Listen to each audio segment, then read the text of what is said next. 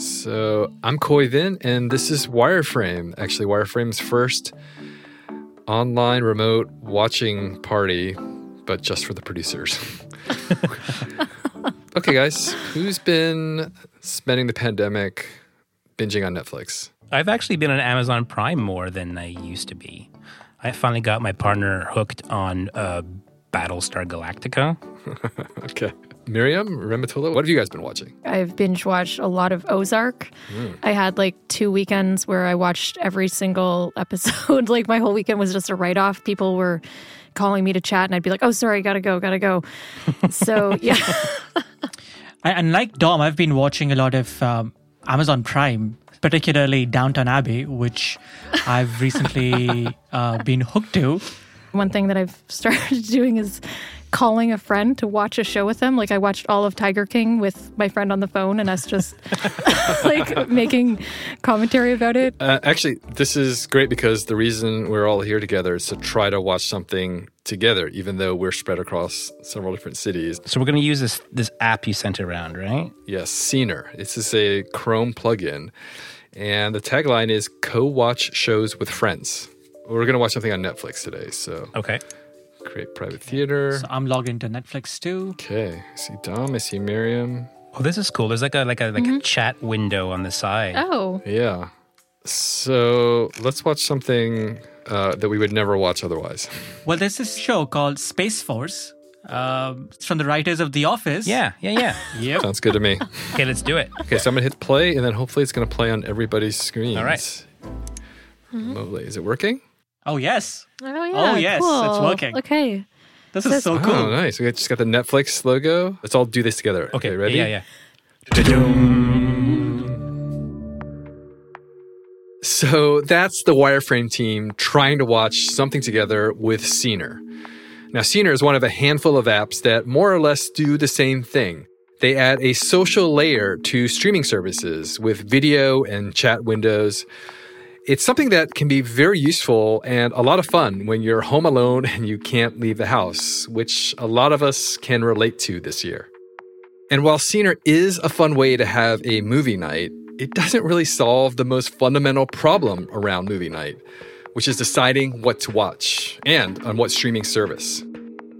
Now, answering these questions isn't getting any easier either. Every platform is pushing more and more content at us every single day, and more services keep popping up all the time. NBC's Peacock, HBO Max, and Quibi, these services all launched just within the past few months.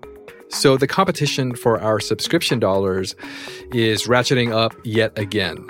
And if you're trying to attract an audience, how do you win over that audience? Is it as simple as having the best content? Or could a well designed user experience be the key to landing loyalty? I'm Khoi Vinh, Senior Director of Design at Adobe.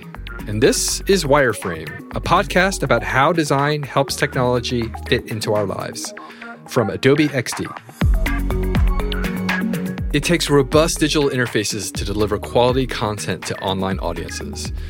And a tool like Adobe XD can help you build the websites, apps, and digital platforms that you need to reach your users. Find out how XD's powerful features will help you tell your story. Visit adobe.ly slash tryxd. Khoi, I know that you're a huge movie buff, yeah? Uh, yep, I am. So I'm always picturing you kind of digging into like every corner of every niche, obscure online video streaming service you can find for something to watch. Fair? Yeah, I mean, all the time. Uh, folks, this is Dominic Gerard, by the way. Yeah, I'm one of the Wireframe producers. Yeah, welcome back. Thanks. So, so in this episode, Khoi, we're going to explore just how important having a top-notch user interface is to online video streaming services. And there's a lot of room for innovation and experimentation in this space. Yeah. We kind of saw that when we were playing with Scener earlier. And in fact, I reached out to the CEO of the app uh, to learn more about why he built it. Um, his name is Daniel Strickland. He's in Seattle, and uh, here he is. From the beginning, the driving idea behind all this is that TV and movies are more fun together We like to go to movie theaters together in groups or as a couple. And some of that was lost in the early move to streaming where things weren't all showing at the same time. There wasn't the eight o'clock prime time where everyone watched the same show, or there was just so much content to watch. The chances of you watching the same show as a friend was much less. Yeah, I think all of that makes sense. And, you know, when we were using it, Dom, I really liked how simple the idea is. I mean, it mm. promises to do one thing and it does it pretty well. Yeah, and it was clearly simple by design. We wanted the app to be something that was appealing to users that they could say, like, oh, this is an app that's fun. And then we wanted it to be very, very easy to use. So you can imagine all the challenges that go into designing an easy to use video conferencing application like Zoom or Google Hangouts, and then take all that complexity and add onto that a layer of having to sync someone's content service like Netflix or HBO with several other people. Yeah, that is a pretty hairy challenge because they're essentially trying to bolt one user experience, theirs, on top of a whole other experience, the, the experience of the streaming platform itself. And you can really kind of tell, right? Like, yeah. To get it all working, like Scener has to open up a couple of different browser windows on your desktop and it has to walk you through a few pretty manual settings. I mean, it's pretty straightforward overall, but it does feel kind of hacked together. I mean, you can really see the seams. So, I mean, I doubt that they think that their work is done here. Yeah, they absolutely don't feel like their work here is done. Daniel says they're constantly iterating. I would say we're on maybe you know, the 12th version of the UI in terms of how things get laid out and where the controls are and what the different elements of the UI are and, and how they work. Yeah, if you're on your 12th version, that's got to mean that you've been incorporating a ton of feedback from your users along the way. Yeah, absolutely. And there are quite a few users. Daniel says that they measure about 100,000 users on the service every single week. Uh, he actually gave me one example of a feature that was built purely out of user input. One of them was a volume control for other people in the theater. So if someone is a loud talker, you can move them down a little bit. If your sister is talking too much over a movie, or if everyone won't shut up because you really want to see this scene, you can just mute them. We did not have that at first, and that was something that users told us very clearly that they wanted. that is pretty awesome. I mean, it's like the people have spoken about not wanting other people to speak. yeah, yeah, just be quiet, especially during the intense parts of the movie, please and thank you. So, Dom, what does Daniel have to say about how the pandemic has affected Scener. Big surprise. They're seeing massive, massive growth in the service, and he has his hands full. So, you know, starting in about mid March, we saw usage spike about 15x and then sort of continue to grow from there. And so it's kept us very busy. Uh, and I really haven't like left my room since then, uh, just working day and night on this. Wow, that is a huge spike. It's got to be so validating for that team. Yeah, it must be. And in fact, on top of that, as as I said before, they hear from users all the time and they're always telling him just how Scener has mattered to them. We would get email from long distance couples saying, "Oh my gosh, you've like saved my relationship. Now we can binge watch these shows and have movie night every week." And we'd have emails from people who were relatives who were reconnecting over shows that they love. And so it, it was just very obvious that we had built something that people really loved what I think we have learned, you know, of the many, many lessons we've learned during the quarantine and lockdown was just how important human connection is to people. Dan talked about that human connection, which I think is really the whole point. I mean, a lot of technology, it's on this trajectory to inevitably get social. And mm. the pandemic just kind of hit fast forward for a lot of it. Right. This is an idea whose time has come. But let's come back to one of the earlier theories you had uh, when we started this episode, and it's that what are we going to watch is still very much a problem. Actually, choosing a movie, like asking everybody in the virtual room with you, that is uh, a recipe for pain. I mean, we are watching a ton of content uh, uh, this year, especially because out there, there's an abundance of platforms to pick from. If you think of the list Apple TV Plus, Disney Plus, Netflix, Hulu, Peacock, HBO Max, Quibi, Acorn TV, Amazon Prime Video, ESPN Plus, CBS All Access, Fubo, DAZN, Now you've got AT&T TV, Sling TV, YouTube TV, right? I mean, that's just off the top of my head. I probably just named 15 to 20 of them. They all tend to do something a little bit different.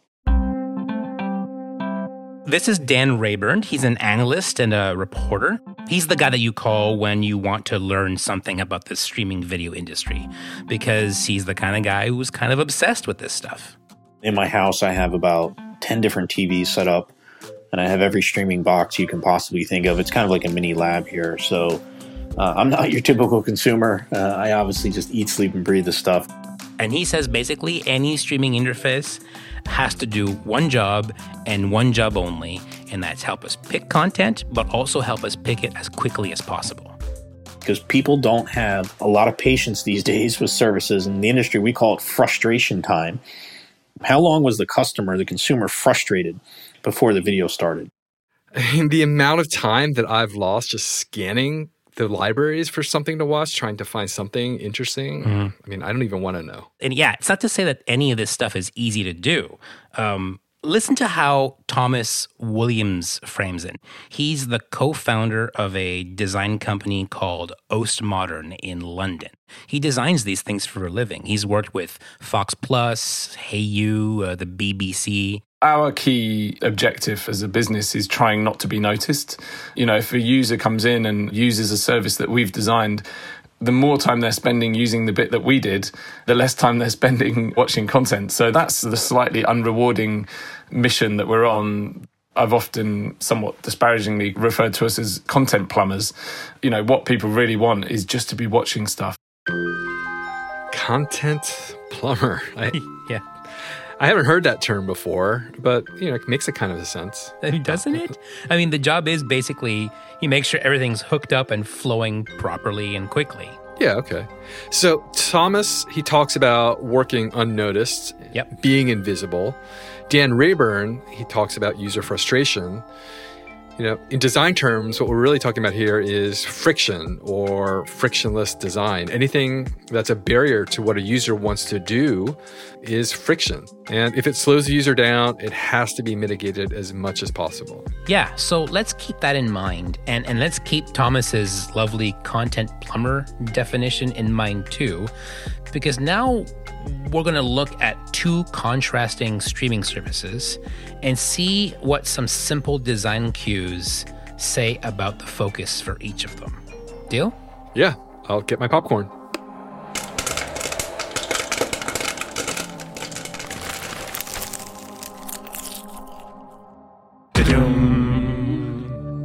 There's that sound again that tells me we're starting with Netflix, which is really the, the biggest streaming platform of them all. At least 180 million or so subscribers around the world. We know there's thousands of titles to watch, a ton of original content that we're all kind of eating up. And Netflix, as we all know, has been around a while. I mean, maybe the longest. Yeah, since 2007, actually.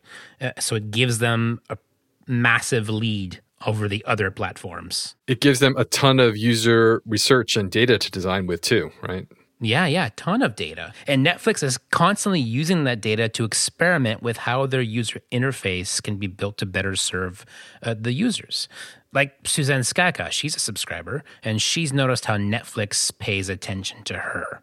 She's a writer who focuses on web design, UX, and SEO. When you log into Netflix, you get the sense that Netflix is taking all that stuff that you're telling them or just the data in general of you using the service and they're listening and they're they're responding. So, Khoi, I'm sure you've noticed this, right? You you get onto Netflix, and the interface invites you to interact with it when you're browsing for something to watch, you know, to tell it what you like and what you don't like. Yeah, sure. Like the thumbs up or the thumbs down that we can use to rate something. Yeah, and you don't have to use it if you don't want to, but if you do use it, well, the machine is going to reward you for it. It actually helps the the algorithm so that when users are inside Netflix, they get personalized recommendations. And this isn't just in terms of what content they show users first, it's in terms of the different categories they create. Yeah, I mean, depending on what I've been watching recently on Netflix, when I come back to the main search screen, the categories have been, you know, switched up At the moment, when I look at my categories, I have lists called Get In on the Action, uh, Because You Watched Altered Carbon, I'm a sci fi geek, and something called Lovable Losers.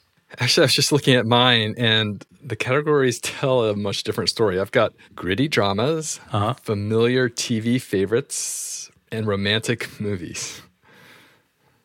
No offense, but that's a pretty unexciting list. You know, what's interesting is I really haven't been watching a lot of Netflix myself lately. So maybe the system doesn't want to get too specific. Maybe it's just trying to interest me in something uh, at a more general level. Huh, right. Because to create those categories and to make them specific, Netflix needs your interaction to crunch some data. And it's everything, right? From the thumbs up and thumbs down ratings to even whether or not you finished watching something. So you could be watching something crazy like Old Boy. Old Boy is um, this Asian action thriller horror crazy movie. Uh, Netflix would create a special category for that the next time you log in, and you can watch other movies like that. I would definitely look at a category called Asian action thriller horror crazy. Actually, I love Old Boy. That's a terrific movie. Yeah. Well, this is evidence of Thomas's content plumbing argument. It's Netflix helping you pick something quickly and getting out of the way. They don't have much of a choice, though, do they? I mean, there's way too much content on Netflix to just browse, unless you're some kind of a sadist. Right, right. Well, and, and, and here's another way then that they also help with that because you're right, they, they need to help you. Uh, earlier this year, I'm sure you noticed this, uh, Netflix launched a top 10 feature. Right. Yeah. There's a list now when you go into Netflix of what's trending, and it's designed really to stand out from all the other lists and all the other boxes on the page. Uh, it's got these really big numbers, one through 10, next to each of the titles. You can't miss it. Generally speaking, Khoi, top 10 lists are not revolutionary. Yeah, hardly. But it is a bit of a shift for Netflix. Our streaming expert, Dan Rayburn, he actually thinks it's a big deal. You never historically could use Netflix's platform and know what the most popular content was. That's very interesting because consumers are always looking for, well, what are other people watching? What this is, is it's social proof, basically. Yeah. I mean, you've probably seen a ton of promos on Netflix that you've paid attention to, and maybe a ton more that you've ignored. But if you see that top 10 list, you're thinking, oh, everybody's watching this, so maybe I'd better not miss out on it. Yeah, and until now, this this kind of social proof was just not something Netflix would showcase. They piloted the idea first in Mexico and the UK for more than six months just to see if it's something they actually did want to roll out. Wow, that is an impressive amount of care and attention to a pretty small UX feature. Yeah, it might seem small, it might even seem obvious. But even the way that they make that list is vintage Netflix because the top 10 lists themselves are tailored to be unique to you. Oh, so my top 10 is different from your top 10? I actually genuinely did not know that. Yeah, Netflix says it's updated every day.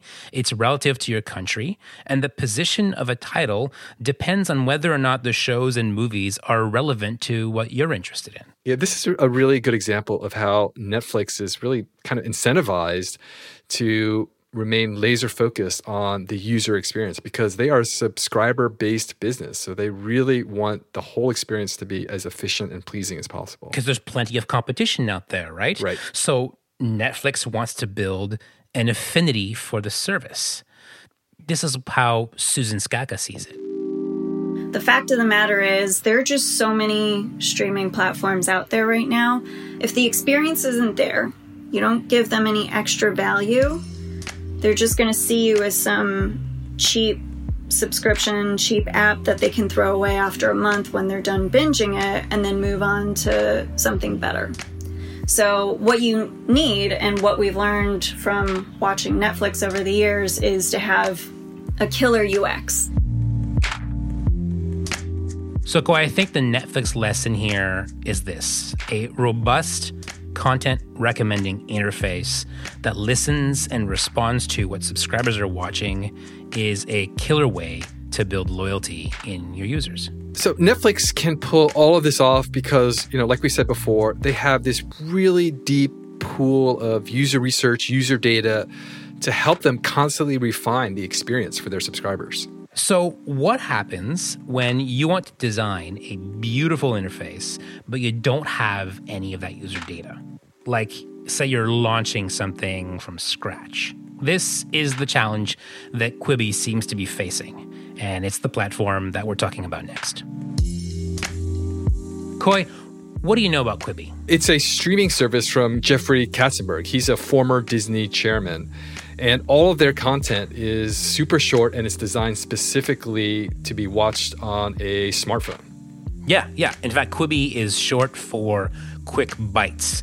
Um, episodes, like you said, they're short. They're never longer than ten minutes. Even even movies, because they've made movies for this, they break those up in chapters of 10 minutes or less. Yeah, I'm actually looking at the Quibi app here on my phone. The interface is really well done. It's very nice, very slick, very simple. And if you remember Thomas Williams, he's the streaming designer we heard from earlier. Mm-hmm. He's just as intrigued by Quibi's interface as you and I might be. I am a sucker for nicely designed video platforms and it looks great and it fits the format of the phone really well.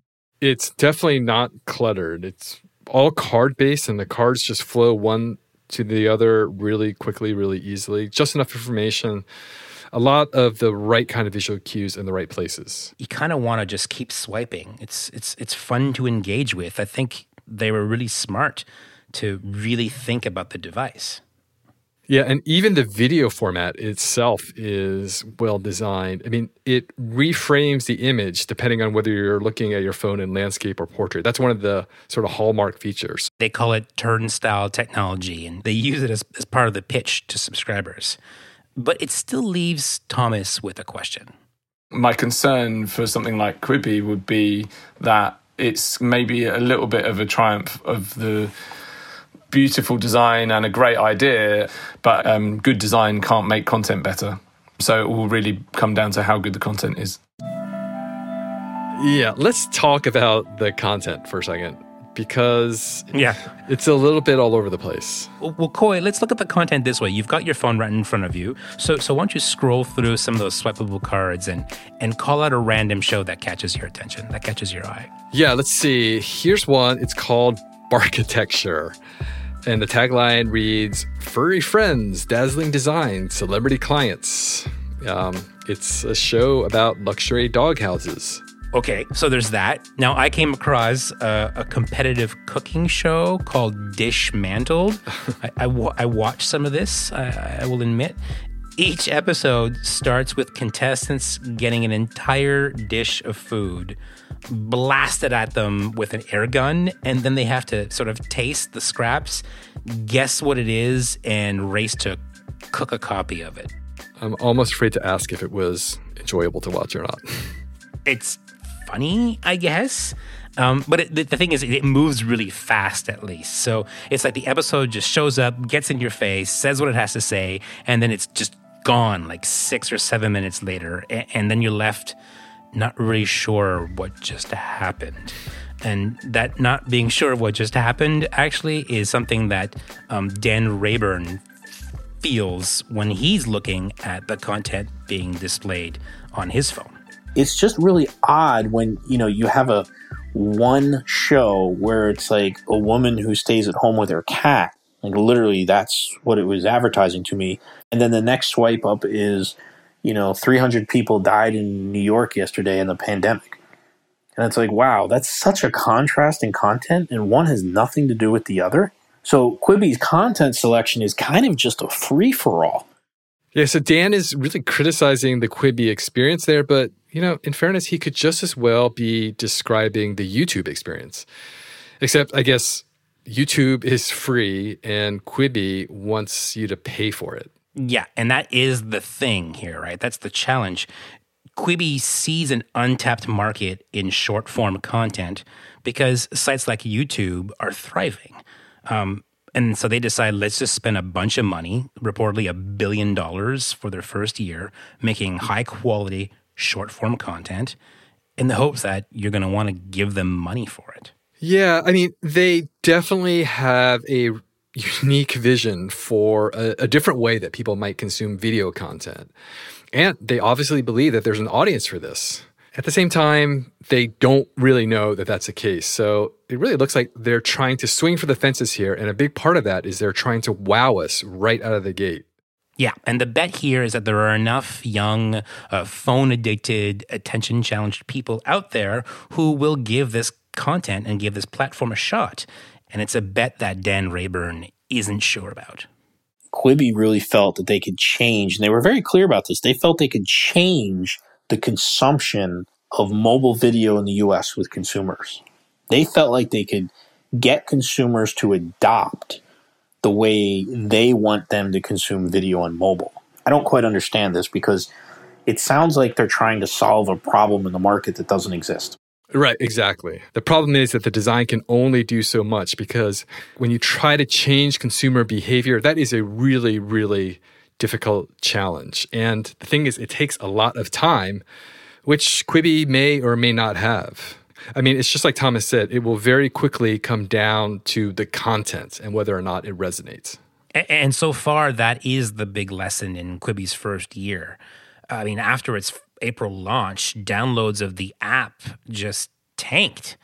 And as we entered summer, like reports were suggesting that Quibi was on track to miss its projected first year subscription target by as much as 70%. Ugh, yeah, things are not looking good for Quibi. I mean, really, who knows where this is going to end up? But at this moment, Dan Rayburn, the analyst, he isn't optimistic. As we say to everything in our industry, content is king. You have to have the right type of content. If you don't, it doesn't matter how good your UI UX is, your technology, consumers won't stay, and they certainly won't pay for it. And I think Quibi is is really going to struggle.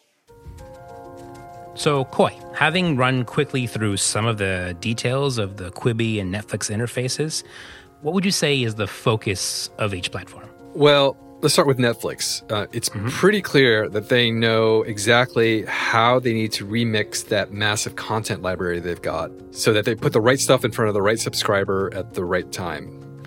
I mean, we haven't even talked about how Netflix is available on pretty much any device that you can think of phones, TVs, computers, etc., etc. I mean, it's even on my PlayStation. Yeah, there you go. It's like what Netflix is saying is, we'll come to you wherever you are, we'll come to you. And that is an example of a really frictionless approach to the user experience. Right. Okay. So, Quibi? Well, with Quibi, the focus is kind of the opposite. They're driven by this mission to invent a new form of content, a new way of watching, and it's kind of all locked into a single device. Yeah, quick bites on smartphones. Yeah, exactly. So it's like Quibi is saying, please come to us. We're on your phone, and that's pretty much it. There's a lot of friction in that concept. I think they've realized that though. After launch, they they rushed to build support for Chromecast and Apple TV devices so you could throw the content up on another screen.